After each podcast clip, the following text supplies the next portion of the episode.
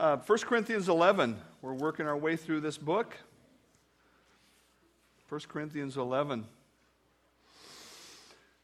Uh, this, this last week, I've almost finished this uh, TV cabinet that I'm working on. I'm not going to show you a picture until it's completely finished, but I had the last coat of paint put on this week. And uh, I was very careful. You know, you sand and you clean off the stuff and you get it ready and you spray the paint and you got to do that two or three times starting with the primer and then the first coat and so on. And, and uh, i was very careful but apparently not quite careful enough because the top of the thing the part that shows more than anything else came out kind of uneven. Oh shoot. So i i thought well I'll just spray some more paint on it. Now, that's, that's just the worst thing you could do. But somehow I thought, well, maybe that'll work. Okay? You know, you ever do that with a cake, Kathy? Just put another coat of frosting on it. You know? Yeah, that didn't work.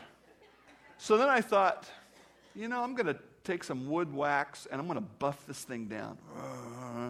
Well, I don't really have a I don't have the right stuff to do that. So when I got done, it was shiny and bad.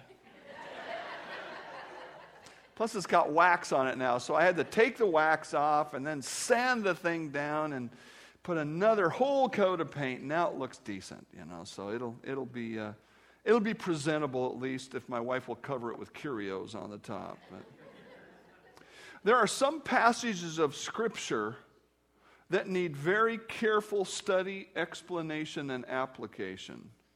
And we have come to one of them today. Can't do any slapstick work here today. Uh, I trust that never does happen. But, you know, it would, it would be easier in preaching to preach topics and just to plain avoid the first half of 1 Corinthians 11. Because honestly, one of the commentators I read said, This is as hard as ever to figure out, and nobody's quite figured it out yet. I'll paraphrase. But we need to take all of God's word seriously and study it diligently because God said it. Therefore, it does hold some significance for us. It is up to us to do the hard work and try to understand what God is saying to us. And so, follow with me as I read 1 Corinthians 11, starting in verse 2. Now I praise you, brethren, that you remember me in all things, and you keep the traditions just as I delivered them to you. But I want you to know that the head of every man is Christ, the head of every woman is man, and the head of Christ is God. Every man praying or prophesying, having his head covered, dishonors his head. But every woman who prays or prophesies with her head uncovered dishonors her head, for that is one and the same as if her head were shaved. For if a woman is not covered, let her also be shaved. But if it is shameful for a woman to be shaved, let her be covered. For if a man indeed ought not to cover his head, since he is the image and the glory of God, but woman is the glory of man. For man is not from woman, but woman is from man. Nor was man created for the woman, but the woman for the man. For this reason, the woman ought to have a symbol of authority on her head because of the angels. Nevertheless, neither is man independent of woman, nor woman independent of man in the Lord. For as the woman came from the man, even so man comes also through the woman. But all things are from God. Judge among yourselves.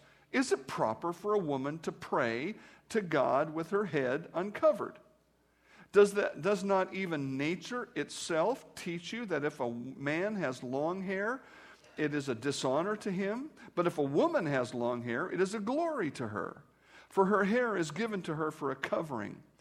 But if anyone seems to be contentious, we have no such custom, nor do the churches of God. I don't know about you, but when I read that passage, it kind of goes along and then it kind of takes a sharp turn, and it goes along and it takes another sharp turn, and some of the things later seem to go with or contradict the things earlier, and it's really a challenge. And so, the place we need to start to understand this passage is just in the first verse of the next passage in verse 17. Now, in giving these instructions, I do not praise you, since you come together not for the better, but for the worse.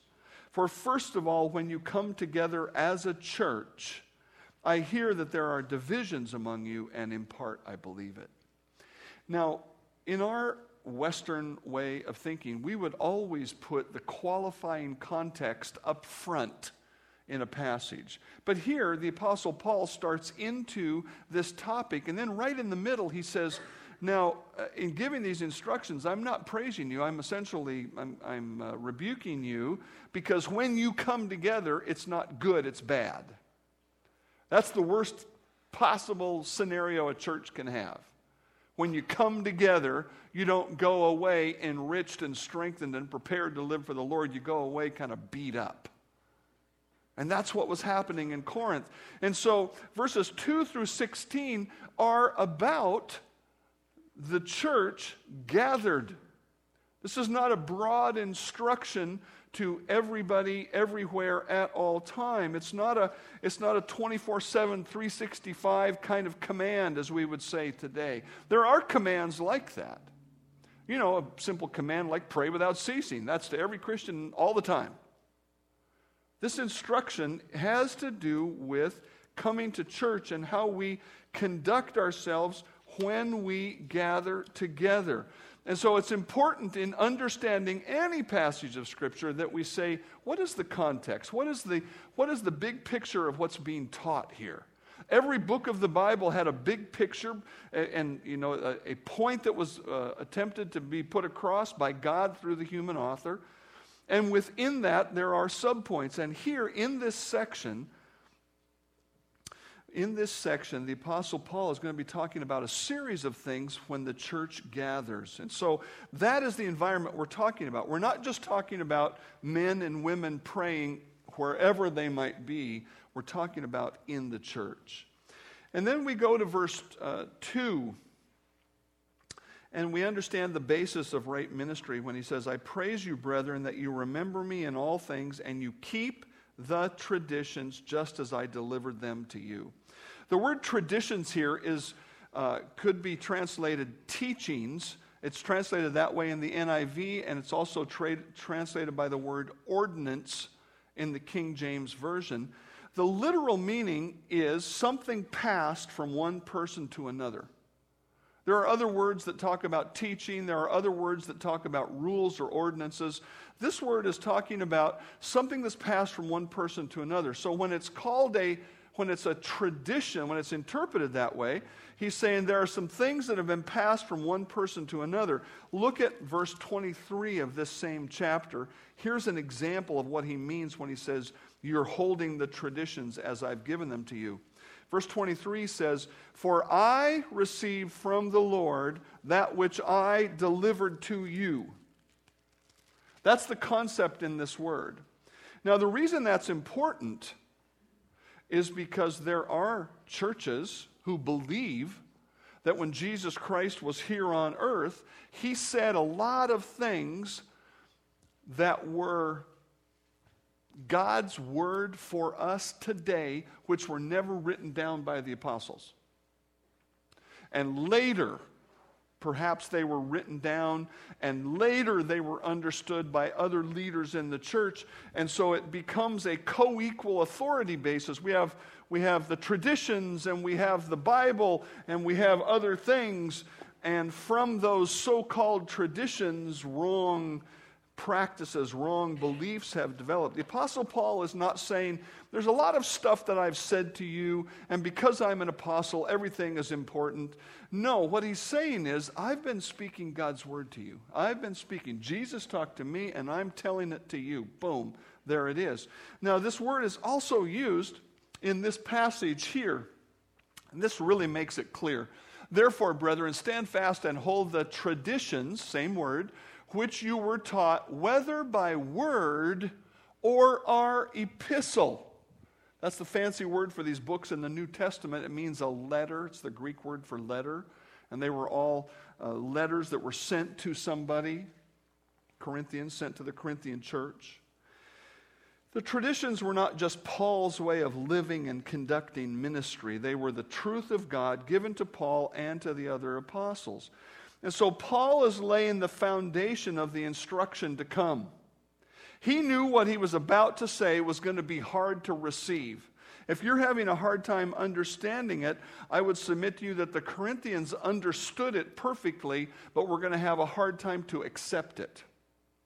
And so he, he starts by saying, Now, I'm praising you that you follow God's word like I've been teaching it to you. That's good. Um, this reminds me of my theology professor who talked about answering questions. And he was out in a church, and somebody asked him a question, and he knew what he was going to say would not please them. And so the first thing he said was, Now, do you believe the Bible is the Word of God? And they said, Oh, yes, I do. Well, the Bible says this. And that's what the Apostle Paul is doing here. He says, Do you believe the Bible is the Word of God? Yes, I know you do.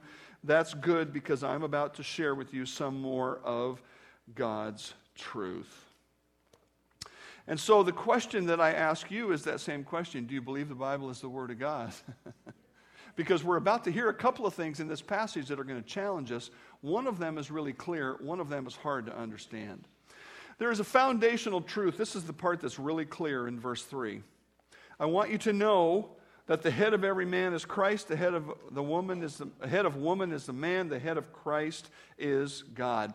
There are three authoritative relationships that are cited here in terms of headship and submission. And he uses this word head.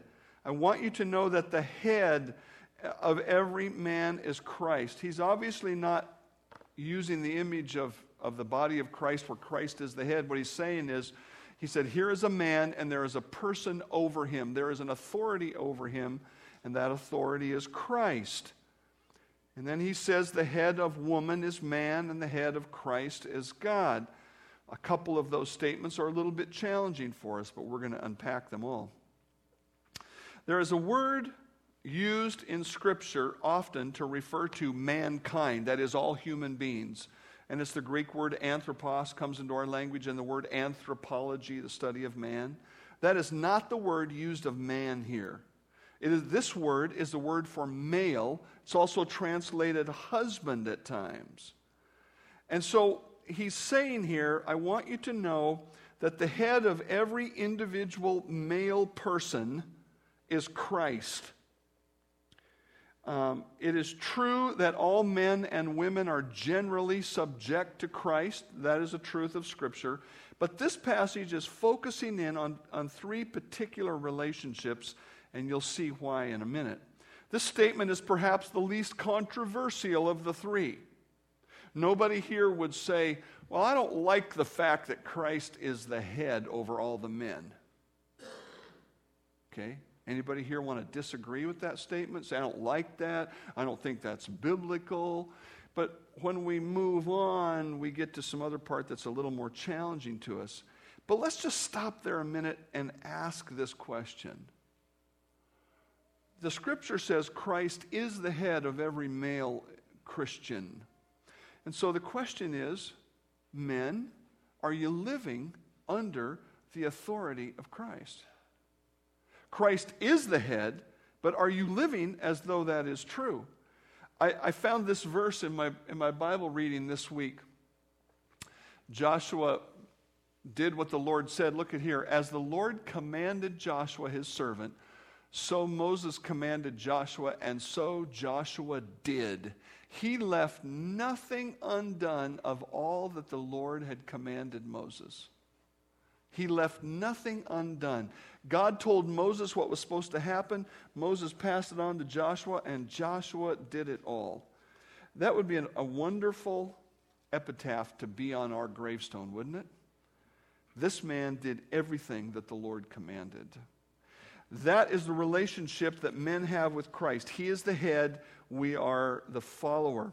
Now we go to the next authoritative relationship. Here's where we get into challenge, especially in our modern society. The head of woman is man. Now, there's an important qualifier, and again, we're trying to understand what this passage is teaching, not what all of the scripture is teaching. Because what this passage is saying, I believe, is this the head of the wife is the husband. It doesn't use the word mankind, it doesn't use, it, and it doesn't use the word every, so that it would, could read like this, but it doesn't. Every woman is subject to every man in the body of Christ. It's not saying that.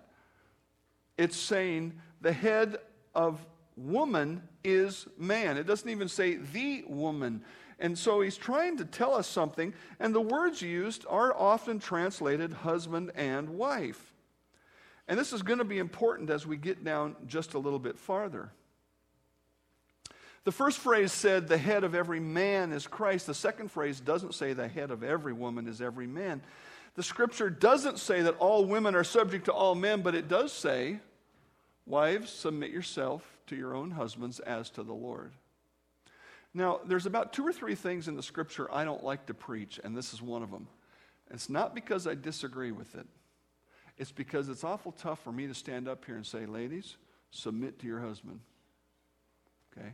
I know I'm a man. I know I'm on the top side of that command. I'm on the top side of that relationship. I know that humanly speaking, that looks like, well, of course you're going to preach that. Okay, I get that. But I'll just, I'll just tell it to you briefly this way. I have seen what happens when that relationship goes upside down and when women take control and when women don't follow their husband. I have seen what, that, what happens. And so I just want to stand here and, and not only from the scripture, but, but from experience say, ladies, you need to be following your husband. Now, there's different ways that different couples work out some of those things. It, it doesn't mean that every marriage needs to look exactly the same. I understand that. But somehow, ladies, just like the men have to honestly stand here and say, Am I following Christ? You have to honestly stand here and say, Am I following my husband's lead? Equally important is, as a husband, we need to say, Are you attempting to lead your wife to walk in godliness? I mean, that's the key, that's the key issue of, of male leadership, you know, is, is becoming like Christ. It's not all about every single decision that's made in the home. And so God has set up this authority structure. In comparing the relationship of God and Christ, which we'll talk about in a minute, to that of the husband and wife, one commentator said this So it is in the relationship between man and woman. The man is not superior to the woman. Both are equally human, and in Christ there is spiritual oneness. However, to carry out the divine will for the family and the church, the man has been established as the head of the woman. Now, I would just say this if you don't believe that, you can go to sleep now because the rest of this passage isn't going to mean anything to you. Okay? Because that's what this passage is about. This passage is about visibly demonstrating the reality of the authority structures God has put in place. And it's about doing that in the realm of the church. Okay? And, and, and I understand that's politically incorrect.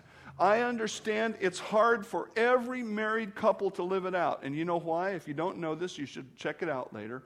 You should read Genesis chapter 3 and understand that because of sin coming into the world, God said to the woman, You're going to want to rule your husband, but he is going to rule over you.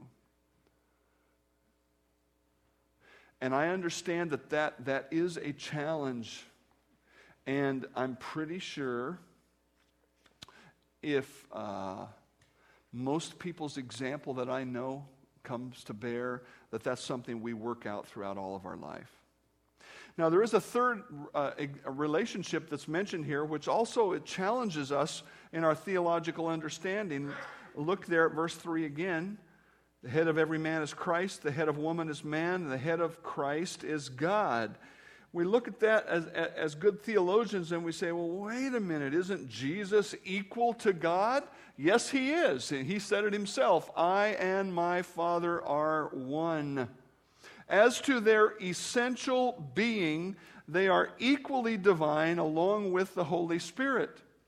However, in speaking of Christ, this scripture is speaking of the God man in his earthly experience. And so Jesus also said this My Father is greater than I. Why would he say, I and my Father are one, and yet my Father is greater than I? I think we come to understand when we come to this famous passage that he was following the Father's plan. He went a little further and he fell on his face in the Garden of Gethsemane and he prayed, saying, Oh, Father, if it is possible, let this cup pass from me. Nevertheless, not as I will, but as you will the eternal second person of the Godhead, and I know that's a big theological mouthful, but I don't know any better way to say it. The eternal second person, God the Father, the, the first person, God the Son, the second person, God the Holy Spirit, the third person, the eternal second person of the Godhead took on a human nature, and as such, he followed the plan that God the Father had put in place. And what we understand here is that in his human nature, he looked forward and saw what was going to happen and said, Oh, God, is there some other way this can happen? So he submitted to the will and plan of God the Father. And that is a model, of course, for all of us in, submit, in our submission. There is nothing intrinsically bad or weak or inferior about a woman this is God's determination that man should lead the woman, that Christ should be subject to God, that men should be subject to Christ. And so, from this foundational concept, we move to verse 4. Every man praying or prophesying, having his head covered, dishonors his head. But every woman who prays or prophesies with her head uncovered dishonors her head for that is one and the same as if her head were shaved. Um, you need to understand something, first of all, when I've said the activity in question is praying or prophesying, and what is the context? In the church when it is gathered.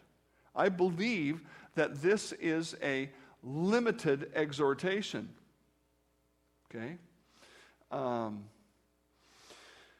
and I, I believe it's limited because it's essentially saying there is a condition under which a woman could pray or prophesy.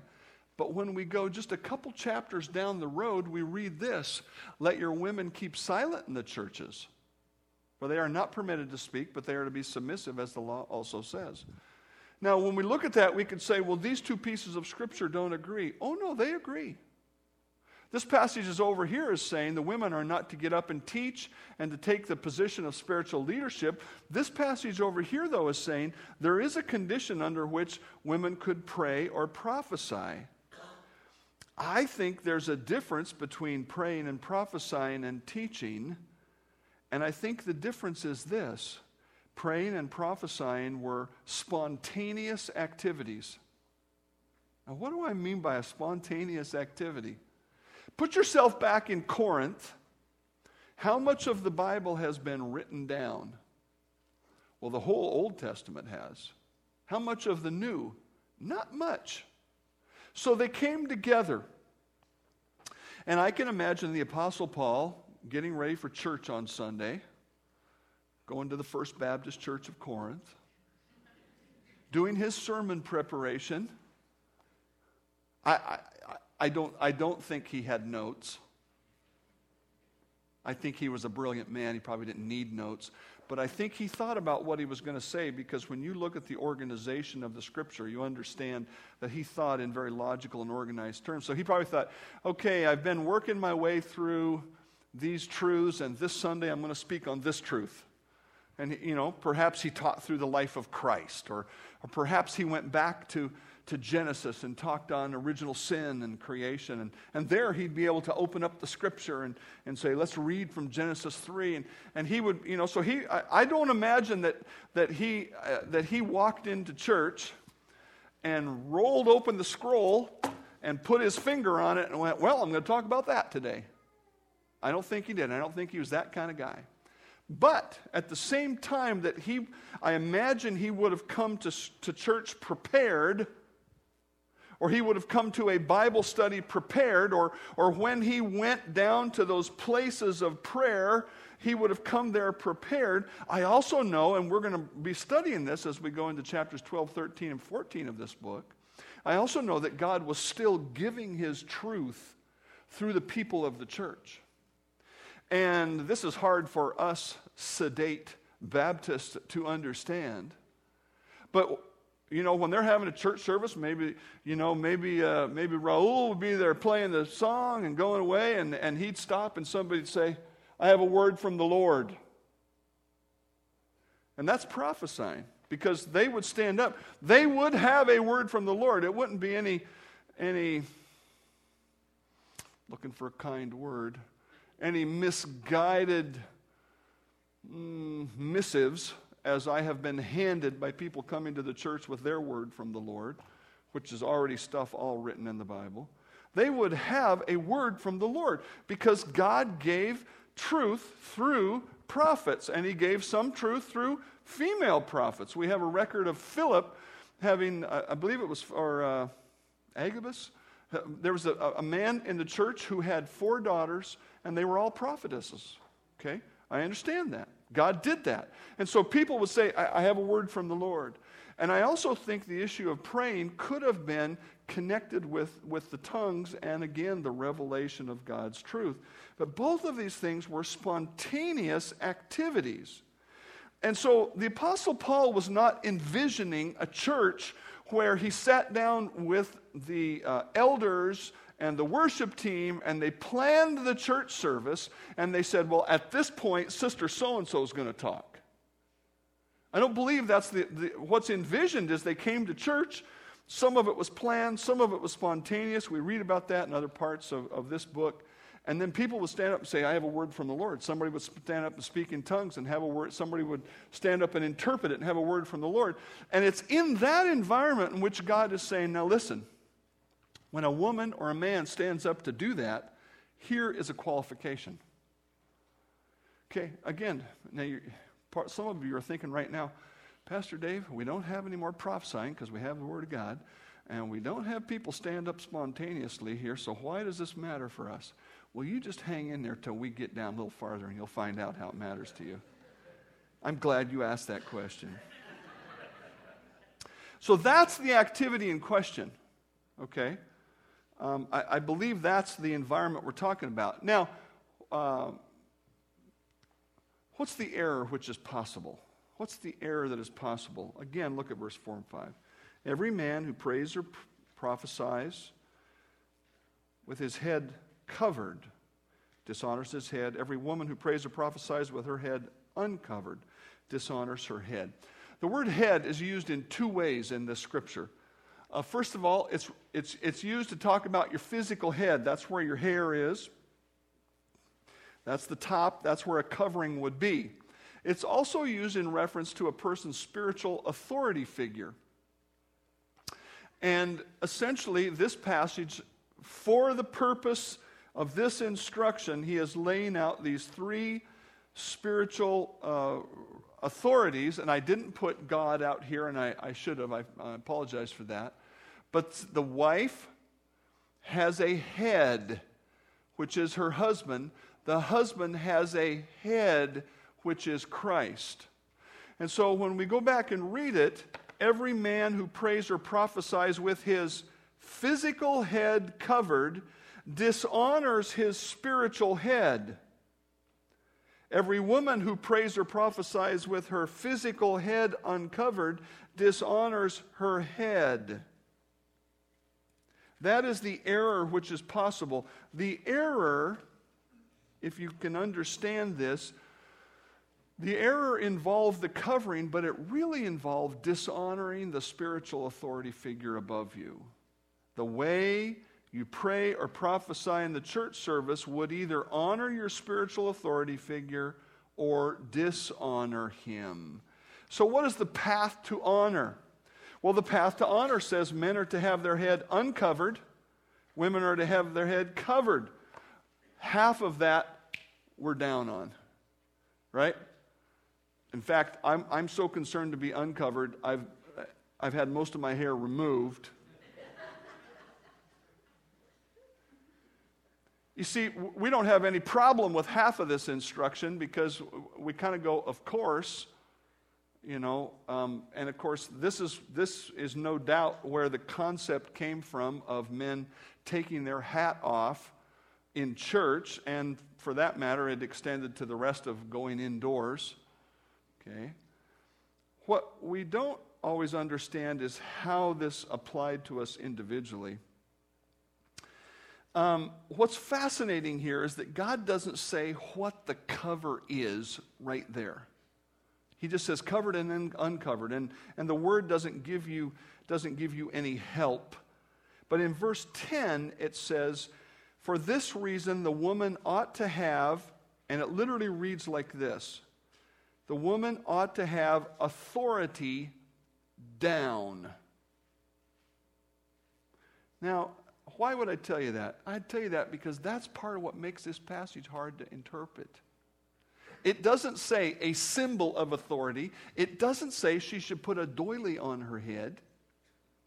It doesn't say she should put a complete covering. It doesn't, it doesn't explicitly say that. And I think part of the reason God did that is because He wants us to focus in on this issue of authority. Somehow, what's critical is when that woman would stand up to speak God's word, that there would be a visible way to say that woman is living under the authority of her husband.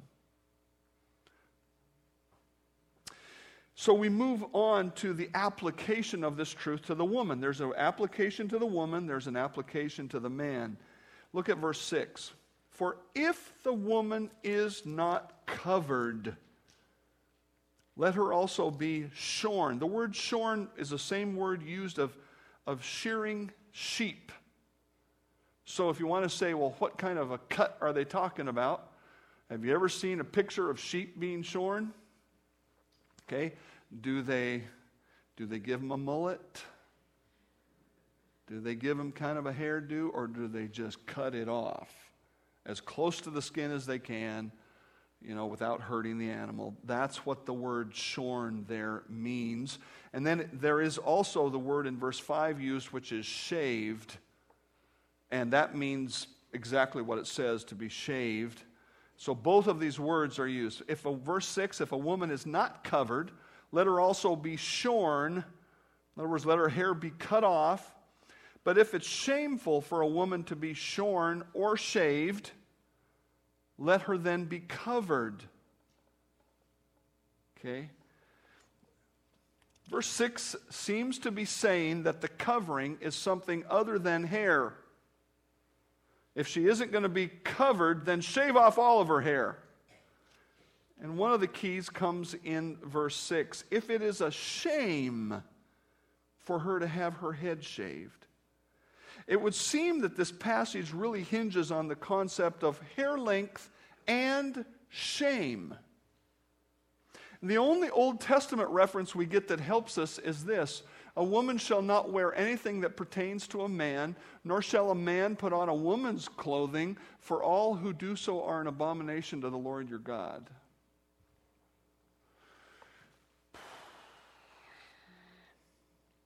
Now, think with me a minute for how you know that people dressed.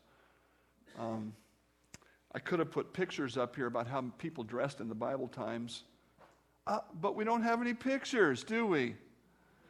We do know, we do know from certain ancient, you know, artifacts and so on that people basically wore a robe type thing. Okay? And then when men would go to battle or go to work, they would gird up their clothing, which meant they would grab the, the pieces and they would pull it up here and tie it all up together so their legs would be free to run. Okay? So they're both wearing this big robe type thing, and to some extent, men wore a thing on their head like women did.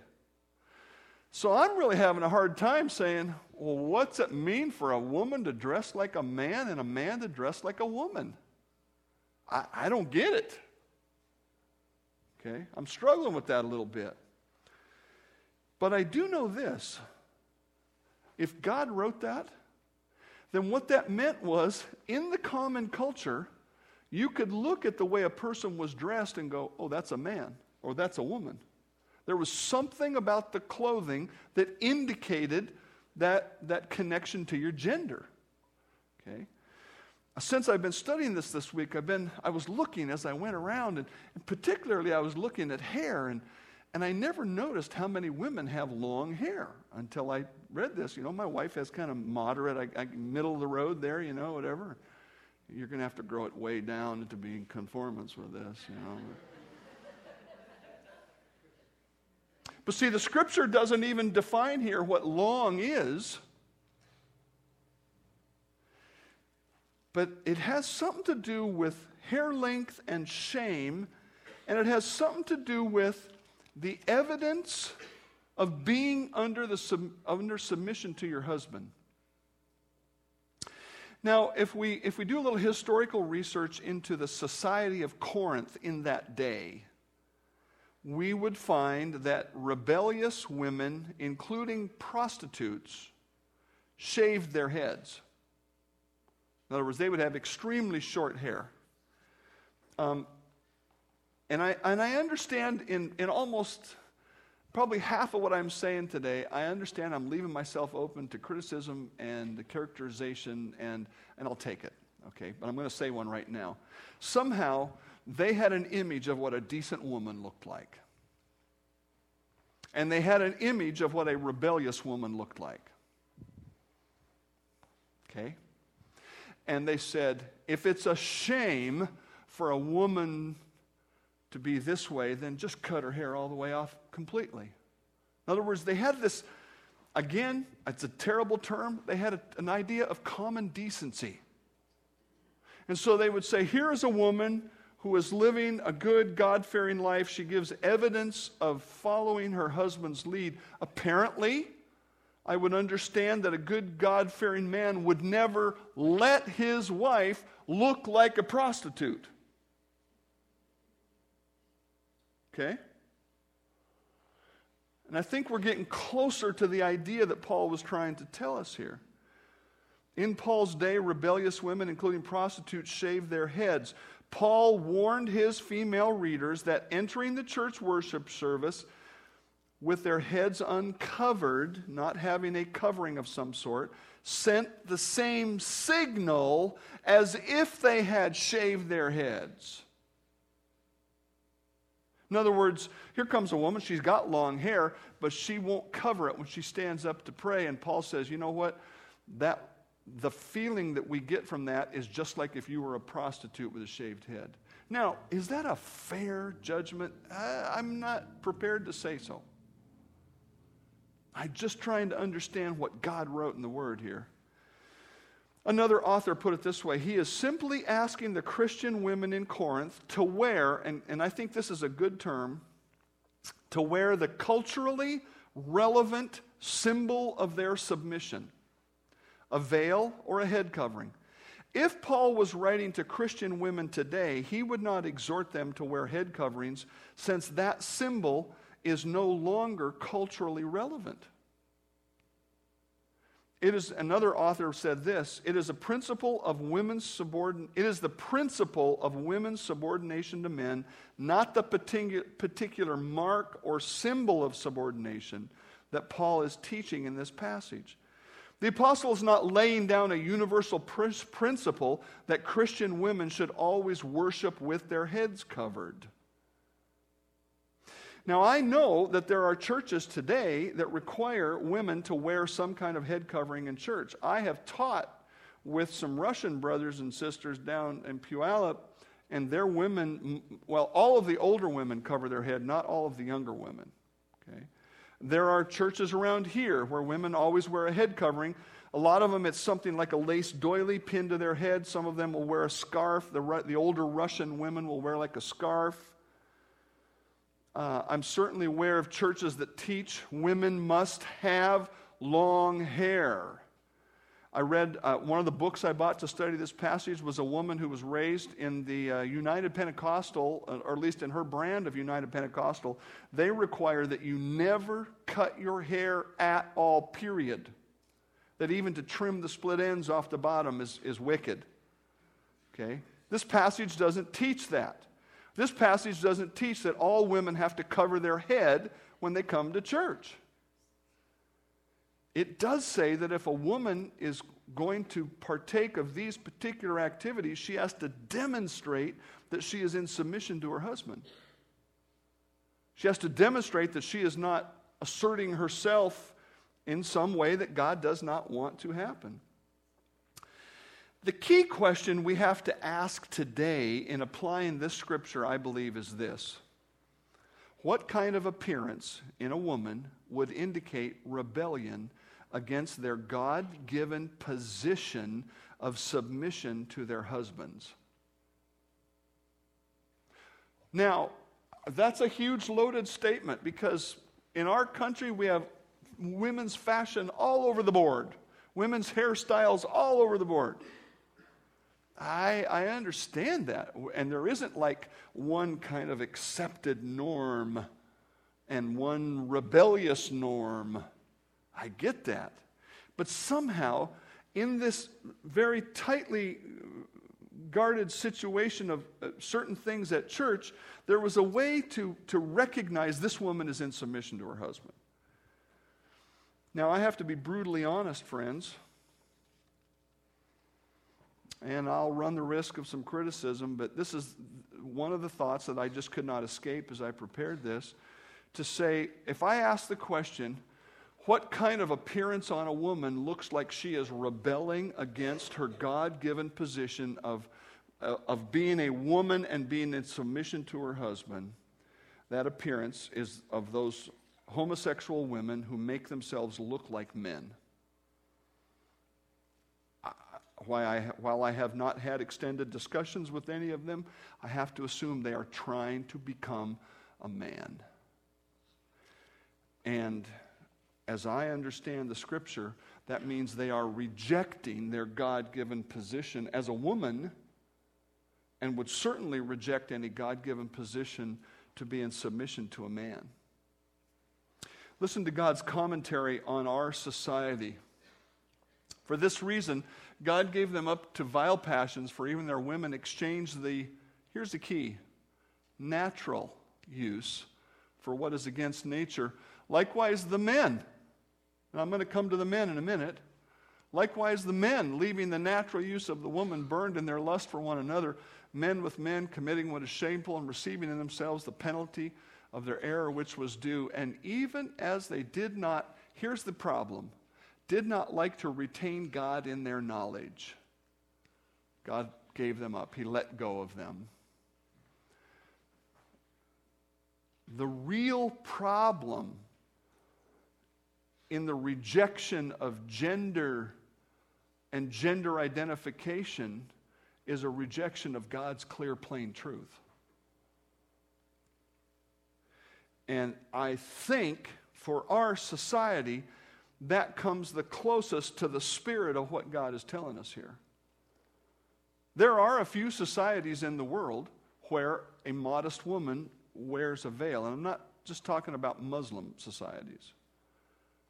Okay? So there could be some societies where this might apply more directly, that she's indicating her, her modesty and her submission to her husband by wearing that veil.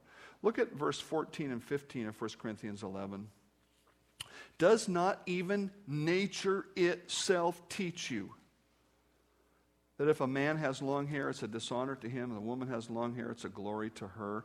For her hair is given to her for the covering See, this scripture here, this part of the passage seems to say that for a woman to have normally long hair is God's intention, and that that is the indication that she is, she is living in the relationship with her husband that she should, in a relationship to God.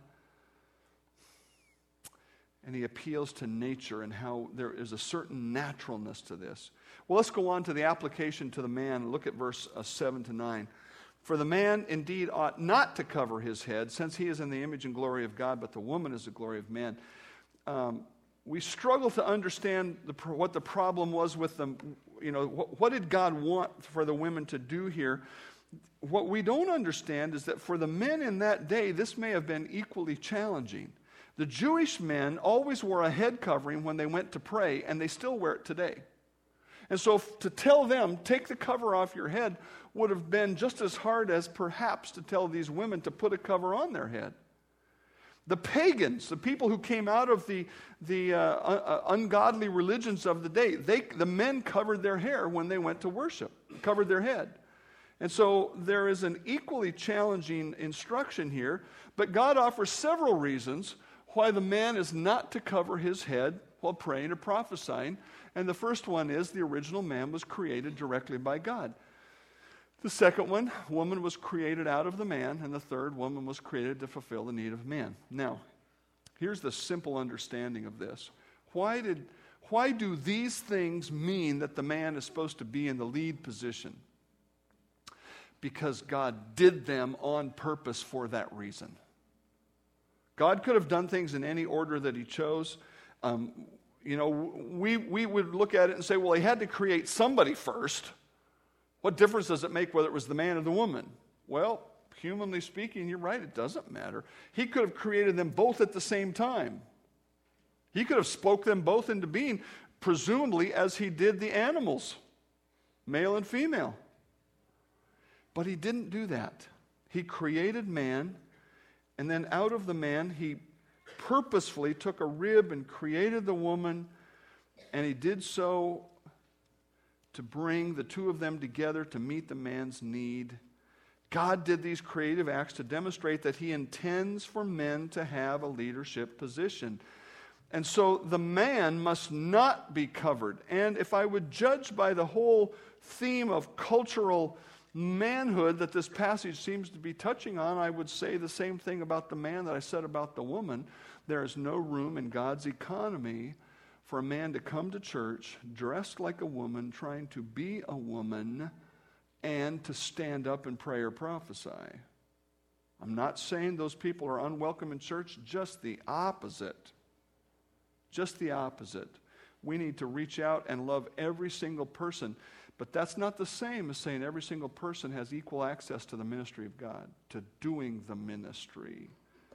The man's head must be uncovered to show that he is the head of the woman, and the woman must be covered because she is not the head, she is the follower. Now, let's apply this to where we're living today.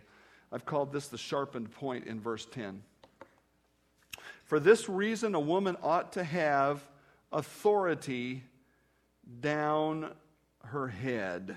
She ought to have the symbol of authority. There ought to be the evidence of authority on her head and because of the angels. Um, it might be easy for us to say, well, we don't have any more prophecy, so there's no problem. And our solution to the other half of this is we just don't have women pray in our service. And so we don't need to worry about whether they got a covering on their head or not. That's, uh, that's the uh, cheapskate's way out. See, there's a bigger issue here. And verse 10 really hits the issue, I think. And the issue is living under God's authority. And I would just ask this question, okay? I'm not for men wearing their hats in church or anywhere else inside. It's not a not a huge deal to me either way, so I'm not but I'm not arguing for that. When I ask this question, does a man taking off his hat indicate that his heart is in submission to God? Does a man taking off his hat indicate he is in submission to God? No.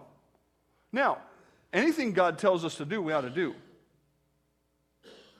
But the real question, and the question we need to ask is Am I in submission to God?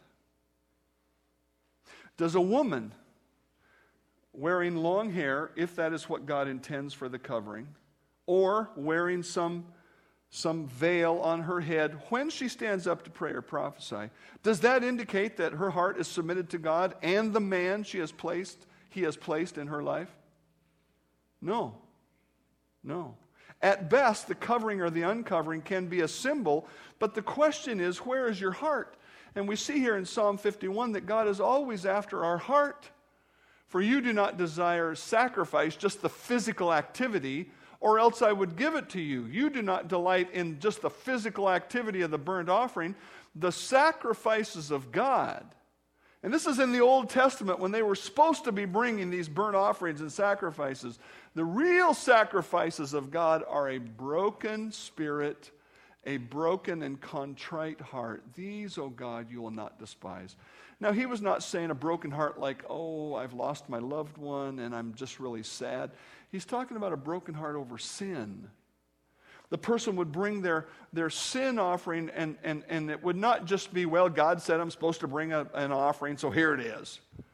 It was like, God said I'm supposed to do this, and I, I'm so thankful that He will receive this and cover my sin with this, and I'm so thankful for the forgiving work of God, and, and I know I'm a sinner, and, and God, uh, my intention is to go and live for you.